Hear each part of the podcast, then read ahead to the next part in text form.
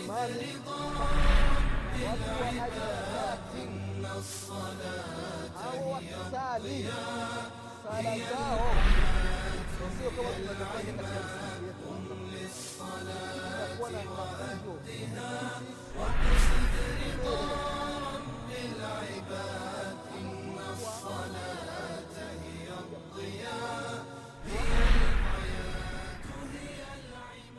بسم الله الرحمن الرحيم. الحمد لله رب العالمين. وأشهد أن لا إله إلا الله ولي الصالحين. وأشهد أن محمدا عبده ورسوله الصادق الوعد الأمين. صلى الله عليه وعلى آله وأصحابه ومن تبعهم بإحسان إلى يوم الدين. أما بعد.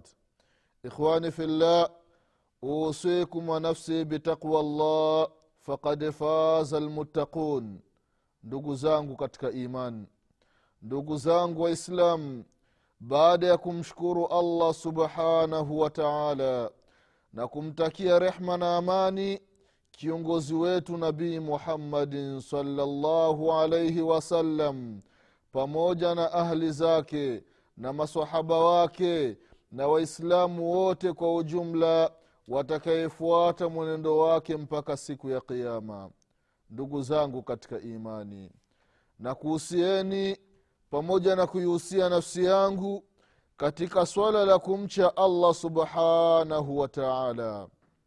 Ndugu zangu katika imani tunaendelea na kukumbushana baadhi ya mambo katika dini yetu na tupo katika mambo ya swala katika vipindi vilivyotangulia tulianza kukumbushana kuhusiana na udhu na udhu namna unavyokuwa na namna gani faida inapatikana wakati mtu anatawadha na namna alivyotufundisha mtume wetu muhammadin salllahu alaihi wasalama tulipomaliza katika udhu tukaingia katika swala katika swala tukaanza na adhana na kukimsala na faida zake. Na katika kipindi kilichopita tukaingia katika swala tukakumbushana baadhi ya mambo ambayo ili mwislamu sala yake iwe sahihi awe chini ya kauli ya mtume muhammadin salllahu alaihi wasalama pale aliposema ya kwamba swaluu kama raaitumuni uswali muwe mnaswali kama mlivyoniona nikiswali ndugu zangu katika imani. Katika kipindi kilichopita tulikumbushana baadhi ya mambo ambayo mtu ambaye anataka sala yake iwe sahihi kama alivyoswali mtume wetu muhammadin salllahu alaihi wasalama afanye mambo ambayo tuliyataja katika kipindi kilichotangulia. Ndugu zangu katika imani kwa kukumbushana katika mambo ambayo mtu inatakiwa ayafanye ili sala yake iwe sahihi. Kwa haraka haraka kukumbushana ambayo tuliyataja katika vipindi vilivyotangulia kwanza ni mtu kutawadha. Na kutawadha tulikishaeleza namna gani mtu atatawadha namna gani alivyotawadha mtume salallahu alaihi wasalama tukaonyesha kipengele kipengele na kila kipengele tukakitolea dalili ima ndani ya qurani au katika sunna au hadithi sahihi za mtume muhammadin salllahu alaihi waalihi wasalama baada ya kutawadha tukasema jambo la pili ni mtu kuelekea kibla. Unaelekea kibla. Na katika vipindi vilivyotangulia tulionyesha ikiwa mtu amefika sehemu hakuna qibla hajui alkaba ipo wapi. Namna gani afanye tukakumbushana baadhi ya mambo. Kama utakuta kuna misikiti ya zamani imeelekea sehemu fulani unaweza ukafuata. Au kuuliza au kutumia vyombo vya kisasa vya kukuonyesha qibla au kwa wale wataalamu wa kuangalia nyota almuhim mtu ajitahidi. Na kama atakosa kabisa hata wakuuliza basi atasali popote ambapo atadhani ya kwamba kibla kipo sehemu fulani. Baada ya kuelekea kibla ndugu zangu katika imani vile vile tukakumbushana jambo lingine ni jambo la mbele yako uweke kiziwizi ili mtu akitaka kupita asipiti mbele yako akaja akaharibu sala yako. Uweke uzio ndugu zangu katika imani. Uzio mbele yako ili sala yako isiharibiki na tukasema ya kwamba katika kuweka uzio kwa kweli baadhi yetu tunafanya takswir. Kwa kweli tunaghafilika tunajisahau unakuta mtu yupo msikitini mbele yake hakuna nguzo lakini mtu anasali katikati. Mtu mwingine anapita mbele yake. Kwa kweli sio vizuri. Yawezekana wewe ambaye unasali katikati halafu mtu akapita mbele yako ikawa ni sababu ya kumpatisha madhambi.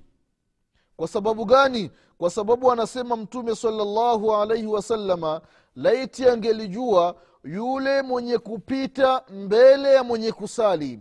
Madhambi anayoyapata ingelikuwa ni kheri kwake asubiri mpaka huyo amalize kusali. Hata kama akisali kwa muda wa miaka arobaini ndio atatoa salamu wewe tu usimame umsubiri japokuwa kwa muda wa miaka arobaini. Ndugu zangu katika imani jambo la kupita mbele mbele ya mwenye kusali ni jambo la hatari Tuna, watu wanapata madhambi ndugu zangu katika imani. Tujitahidi. Sisi ambao tuna swali awe ndugu yangu ambaye unasali usisali sehemu ambayo hakuna kitu mbele yako. Usiji ukampatisha mtu dhambi. Tusiji tukawapatisha wapitaji dhambi. Na vile vile wee mpitaji. Usiwi na haraka. Pita mbele kule pita pembeni. Mpaka upite mbele mwenye kusali vile vile hata haya makosa yanapatikana katika msikiti wa maka na katika msikiti wa mtume salallahu alaihi wasallam madina. Japokuwa kweli kuna zahma lakini utakuta mtu katika safu ya, ya mbele kuna nafasi ya kupita lakini anaacha anapita mbele ya mtu mwenye kusali. Kwa kweli sio vizuri ndugu zangu katika imani mtu kupita mbele ya mwenye kusali. Jambo lingine umeshaweka sitra sasa unatoa takbira. Ile takbira unafunga sala kwa kusema allahu akbar. Ukishamaliza kufunga sala na tukaonyesha namna ya kufunga sala mikono namna tatu ambazo zimethibiti kutoka kwa mtume salallahu alaihi wasalama tulieleza katika kipindi kilichotangulia. Na vile vile baada ya kufunga mikono inatakiwa uangalie chini. Ile sehemu ambayo unasujudia. Usi unaangalia juu au pembeni kama kichwa cha nyoka ndugu zangu katika imani. Vile vile baada ya kuangalia chini unaanza na dua ya ufunguzi wa sala. Na tukakumbushana zaidi ya dua moja ambazo zimepokelewa kutoka kwa mtume salallahu alaihi wasalama kuna dua ambayo kaipokea aba hureira radiallahu anhu vile vile kuna dua ambayo kaipokea umar bn lkhatabi radiallahu anhu vile vile kuna dua ambayo kaipokea abdallah bn umar radiallahu anhuma vile vile kuna dua ambayo ikapokea aba hureira uh, aisha radiallahu anha. Yaani ni dua nyingi ambazo mtu unazisoma ule wakati wa kuomba wa kumaliza kufunga mikono. Haya tukakumbushana vile vile ukishamaliza kuomba hiyo dua unaanza na audhu billahi min ashaitani rajim na bismillahi rrahmani rrahim halafu unaanza kusoma alhamdu. Ukishamaliza ukifika waladhalina unasema amin. Kwa sababu anasema mtume salllahu alaihi wasalama ya kwamba mwislamu ataposwali atapomaliza kusali akafika yani akiwa anasoma akafika wala dhalin aseme amina. Kwa sababu gani? Kwa sababu hii amini yako na malaika mbinguni na wenyewe wanasema amina. Sasa zikikutana hizi amini mbili amini ya duniani na amini ya akhira basi huyu mwanadamu ambaye amesema amin wakati anasali ili amini yake ikikutana na amini ya malaika mwenyezi mungu subhanahu wataala anamfutia madhambi.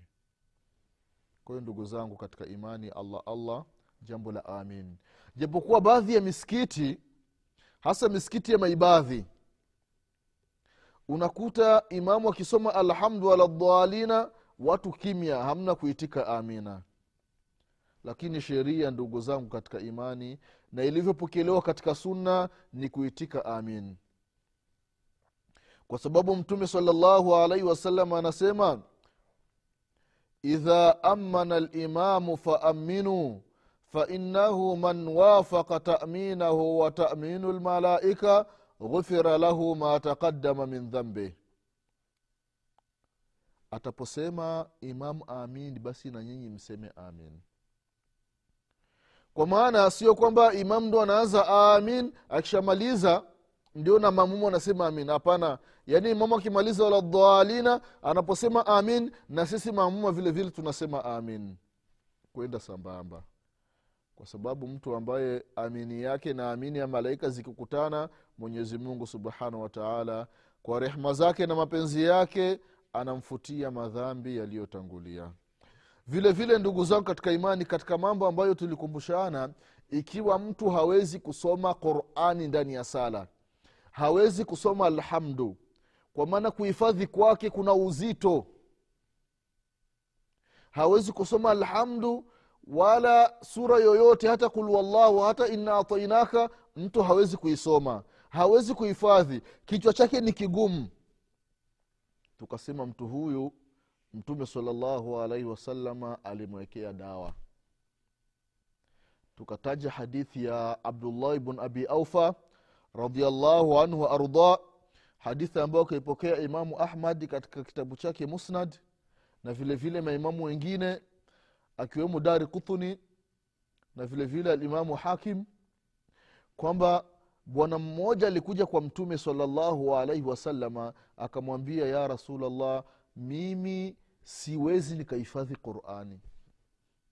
Qurani ya rasulllah siwezi nikahifadhi. Sasa nitakuwa nina swali vipi mtume salllahu alaihi wasalama akamwambia awe anasema maneno yafuatayo. Maneno gani? Awe anasema katika sala yake pale imefunga sala allahu akbar yeye anakuwa anasema la subhanallahi walhamdulillahi wala ilaha illa llahu wallahu akbar wala haula wala quwata illa billahi alaliyu lazim haya ndio maneno ambayo anasema mtu ambaye hawezi akahifadhi qurani. Kwa hiyo ndugu yangu mwislamu babu bibi haukusoma qurani katika ujana wako. Awezekana hata ni kijana lakini qurani kwake imekuwa ni nzito. Basi mtume salllahu alaihi wasallam amekuwekea dawa. Jitahidi haya maneno uyahifadhi ndiyo uwe unayatumia ndani ya sala yako. Subhanallahi walhamdulillahi wala ilaha illa llahu wallahu akbar wala haula wala quwata illa billahi alaliyu lazim vile vile ndugu zao katika imani mtu umemaliza kusoma alhamdu nitakiwa usome sura nyingine.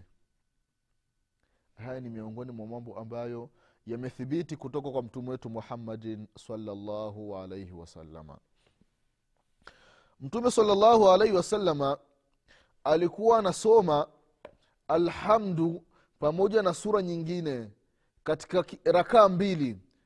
Mfano rakaa ya sala ya alfajiri zile rakaa mbili. Kwa ile rakaa ya kwanza anasoma alhamdu pamoja na sura nyingine. Na rakaa ya pili anasoma alhamdu pamoja na sura nyingine. Na vile vile siku za ijumaa Ra, sababu ni rakaa mbili.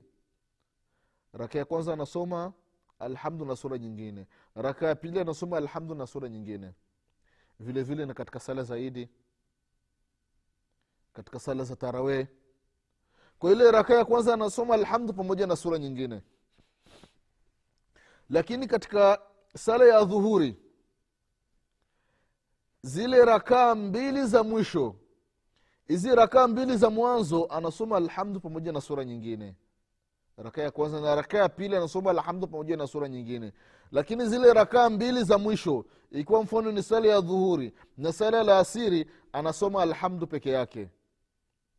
Na vile vile katika sala ya magharibi zile rakaa mbili za mwanzo anasoma alhamdu pamoja na sura. Lakini ile rakaa moja ya mwisho anasoma alhamdu peke yake. Na vile vile katika sala ya isha zile rakaa mbili za mwanzo anasoma alhamdu pamoja na sura nyingine na zile rakaa mbili za mwisho anasoma alhamdu peke yake. Katika baadhi ya riwaya mfano shekhu lalbani rahimahullahu alieleza katika sifatu salati nabii salllahu alaihi wasalama kwamba kuna baadhi ya nyakati mtume saa salama katika hizi rakaa mbili mbili za mwisho wakati mwingine alikuwa anachelewa kwa maana wakati mwingine alikuwa akisoma alhamdu anasoma na sura nyingine fupi. Kwa hiyo hali zote mbili zinaruhusiwa kwa mwislamu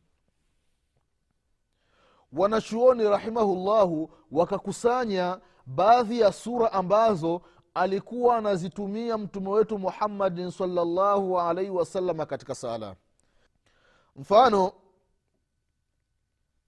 katika hadithi ya abi qatada huu ni sahaba mtukufu radiallahu anhu arda anasema alikuwa mtume salallahu alaihi wasalama anasoma katika rakaa mbili za mwanzo katika sala ya dhuhuri. Anasoma alhamdu pamoja na sura. Hizi sura zilikuwa ni ndefu. Na vile vile katika zile rakaa mbili alikuwa anasoma alhamdu peke yake. Wakati mwingine katika sala za siri mfano sala ya dhuhuri sala ya laasiri rakaa moja ya magharibi ile ya mwisho na zile rakaa mbili za isha wakati mwingine alikuwa anapandisha sauti. Hadi watu wa safu ya nyuma wanasikia kama mtume salaa salam anasoma. Kwa ni sunna ndugu zao katika imani mtume salallahu alehi wasalama anafanya hivi anawafahamisha masahaba radiallahu anhu ya kwamba inaruhusiwa mtu kusoma. Mfano ikiwa ni sala ya magharibi. Raka ya kwanza na raka ya pili mtu anasoma kwa sauti. Hasa raka ya tatu raka moja kwa sababu imamu anasoma siri. Mtu anaweza kajua alikuwa hasemi kitu. Lakini mtume saa salama wakati mwingine anakuwa anasoma kwa sauti.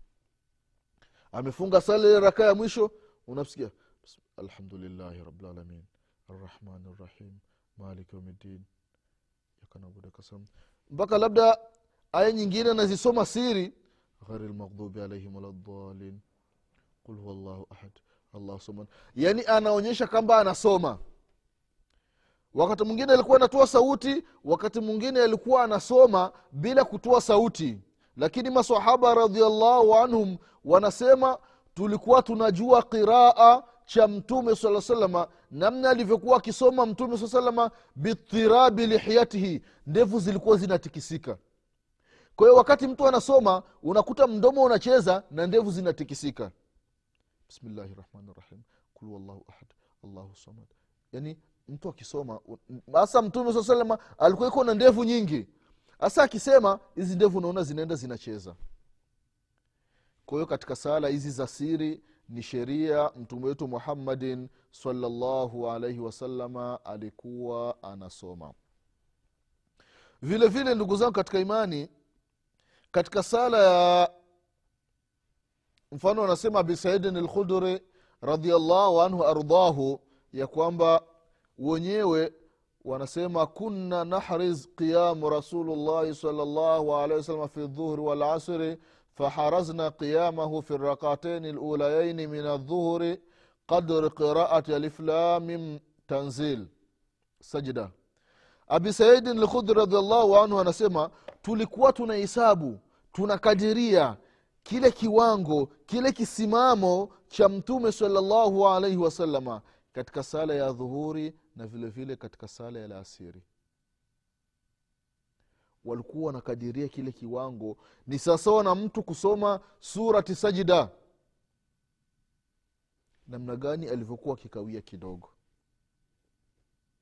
Kwao kama tulivyosema katika darasa lililotangulia ile rakaa ya kwanza ya, ya rakaa ya kwanza ya dhuhuri inakuwa ni ndefu. Halafu rakaa ya pili inakuwa ni ndefu lakini urefu wake haufikii ile rakaa ya kwanza mfano kama katika rakaa ya kwanza ya sala ya dhuhuri umesoma alhamdu na walfajiri. Alhamdu inafahamika ina aya saba walfajiri ina aya thalathini. Halafu katika rakaa ya pili ukasoma alhamdu labda na idha shamsu kuwirati ambao ina aya kumi na tano. Kwa unakadiria kwa maana ile rakaa ya kwanza iwe ni tofauti na rakaa ya pili. Rakaa ya kwanza iwe ndefu rakaa ya pili iwe fupi. Hivi ndivyo alivyokuwa akitumia mtume wetu muhammadin salllahu alaihi wasalama vile vile ndugu zangu katika imani mtume salallahu alaihi wasalama wakati mwingine kwenye baadhi ya sala alikuwa anarefusha. Mfano imepokelewa kama mtume saa salama kuna siku alisali sala ya magharibi akasoma sura ndefu. Wakati mwingine amesoma sura fupi. Wakati mwingine kasali sala ya, ya alfajiri ambayo ni sala ambayo inatakiwa kisomo chake kiwe kirefu. Lakini wakati mwingine mtume saa salama akasoma sura fupi imethibiti katika sala alfajiri amesoma idha zulzilat lardhu zilzalaha. Raka ya kwanza kasoma idha zul na raka ya pili kasoma idha zul. Kwa hiyo masahaba baadhi wakasema ah, labda mtume saa salam amesahau. Lakini wasema hapana akusahau amefanya hivi kuwaonyesha ummati wake ya kwamba inaruhusiwa unaweza ukasali mfano sala ya, ya magharibi. Raka ya kwanza alhamdu ukimaliza alhamdu unasoma kul wallahu. Raka ya pili alhamdu unasoma tena kul wallahu. Kama alivyofanya mtume wetu muhammadin salllahu alehi wasalama aliposali alipowasalisha masahaba sala alfajiri. Raka ya kwanza anasoma alhamdu na idha zulzilat lardhu zilzalaha. Raka ya pili anasoma alhamdu na vile vile akasoma idha zulzilat lardhu zilzalaha. Kwa hiyo hii haswa inatokana na imamu imamu aangalie wale watu ambao wako nyuma yake. Hawa watu ambao wako nyuma yangu je ni madhaifu? Kama alivyosema mtume salllahu alaihi ya kwamba idha ama ahadukum nnasa falyukhafif mmoja wenu atapokuwa ni imamu akawasalisha watu basi afanye takhfifu katika sala yake takhfifu sio haraka haraka kama baadhi ya misikiti ambayo wallahi ni hatari. Ni hatari. Mtu anaenda spidi ya hatari ndani ya sala. La ilaha illallah. Haraka ya nini ndugu yangu? Imamu umebeba dhima kubwa juu ya kichwa chako. Kuna watu makumi na makumi watu mamie wako nyuma yako wanaswali wewe ndio unawasalisha. Kwa nini unawasalisha haraka haraka? Yaani baadhi ya misikiti ukiswali ukiwa umeshiba unaweza ukatapika ndani ya swala. Ukatapika kwa sababu gani? Kwa sababu imamu hatulii katika rukuu wala katika sijida. Anaenda haraka haraka. Allahu akbar. Allahu akbar. Sema llah allahu akbar yani haraka haraka. Alajalatu min ashaitani kama anavyosema mtume saa salama attaani min allahi walajlatu min ashaitan hadithun hasan kama qala shekhu lalbani rahimahullah. Taratibu upole katika mambo ni jambo ambalo linamfurahisha mwenyezi mungu subhanahu wa taala. Na haraka haraka katika mambo ambayo hayahitaji haraka ni kutokana na sheitani kama sala ndugu zangu kwa islamu ndugu zangu katika imani ni jambo ambalo halitakiwi haraka. Kamilisha masharti ya sala nguzo za sala wajibati wa sala zile sunna za ndani ya sala zikamilishe mwislamu ache haraka. Mwenyezi mungu subhanahu wa taala amekuleta hapa duniani ni kwa ajili ya hiyo sala. Mwenyezi mungu anasema wama khalaktu ljin walinsa illa liyabudun. Miongoni mwa sababu za kuumbwa na mwenyezi mungu subhanahu wa taala na kuletwa hapa duniani ni kumwabudu allah subhanahu wa taala. Kwa nini unakuwa na haraka katika sala unaharakia nini? Unaharakia wapi? Ndugu zangu katika imani tutulie katika sala yetu. Tutulie katika sala yetu. Tuache haraka ndugu zangu katika imani. Mambo ya dunia hayaishi. Mambo ya dunia hayana mwisho. Biashara hazina mwisho ndugu zangu katika imani. Mtu anasali haraka haraka ili awe business. Madili yasimpite acha haraka mwislamu mwabudu mwenyezi mungu subhanahu wa taala. Hali ya kuwa na khushuu na unyenyekevu. Unaharakia nini? Unaharakia wapi? Hayo mambo ya kidunia utayakuta hayaendi fasi. Lakini sala ukiipoteza sala wakti unakwenda muda unakwenda. Huu muda unaopoteza katika hii sala hautorudi mpaka siku ya kiama ndugu zangu katika imani na kuhusieni pamoja na kuihusia nafsi yangu katika kutekeleza sala vizuri. Tuache haraka ndugu zangu katika sala. Tusali sala ambayo ina utulivu ndani yake. Sala ambayo ina khushuu ina unyenyekevu kwa sababu gani tunasimama mbele ya mwenyezi mungu subhanahu wataala kwa hiyo ndugu zangu katika imani kwa haya machache kwa leo tutaishia hapa. Mwenyezi mungu subhanahu wataala akipenda katika vipindi vijavyo tutaendelea na kukumbushana baadhi ya mambo katika dini yetu ya kiislamu. Tunamwomba mwenyezi mungu subhanahu wataala atupe kila la kheri. Mwenyezi mungu atupe atuepushe na kila shari mwenyezi mungu atupe afya na nguvu za kumwabudu kwa usiku na mchana. Mwenyezi mungu atusamehe madhambi yetu. Mwenyezi mungu wasamehe wazazi wetu. Mwenyezi mungu atufufue siku ya kiama nyuma ya mtume muhammadin salllahu alaihi wasalama tunamwomba mwenyezi mungu atupe mwisho mwema. E mwenyezi tunakuomba mwisho mwema. Ya allahu tunakuomba mwisho mwema. Kwa rehma zako ya karimu ya rahim. Innaka ala kuli shan qadir. Kwa haya machache ndugu zangu waislamu nasema subhanaka allahuma bihamdik أشهد أن لا إله إلا أنت أستغفرك وأتوب إليك. سبحان ربك رب العزة عما يصفون وسلام على المرسلين والحمد لله رب العالمين. والسلام عليكم ورحمة الله وبركاته.